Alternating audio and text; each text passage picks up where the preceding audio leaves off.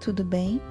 Este é o episódio de número 3 da sequência sobre as principais ideias de Marshall McLuhan, que tem por título Os meios de comunicação de massa, frios e quentes.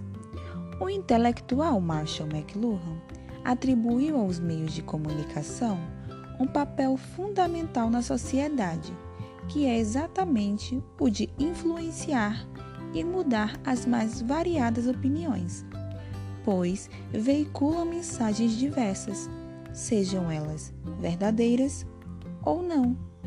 Esses meios também foi diferenciado por Luhmann como meios quentes e meios frios, com o objetivo de diferenciar as mídias baseadas no nível de interação que demandam os seus consumidores.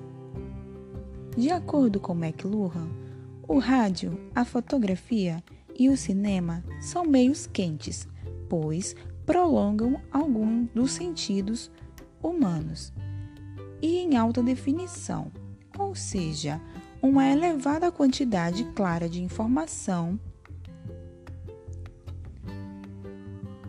demandado por estes meios.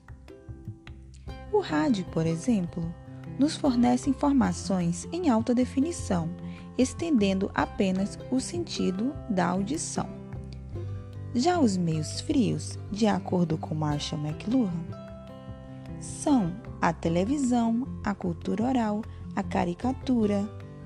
São aqueles capazes de prolongar mais de um sentido ao mesmo tempo mas em baixa definição, e permite maior interação com o meio.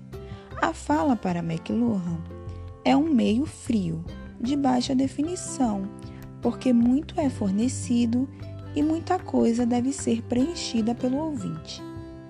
Percebe-se que Marshall McLuhan cria uma dicotomia entre os diferentes meios de comunicação entre os diferentes meios de comunicação, ou seja, uma divisão entre duas partes contrárias, mas que se complementam a partir dos sentidos. Este foi mais um capítulo sobre as principais ideias de Marshall McLuhan. Espero que tenham gostado. Este capítulo é mais um da sequência de capítulos que vai discorrer sobre as ideias de Lohan, que é um pesquisador consagrado no campo dos meios de comunicação.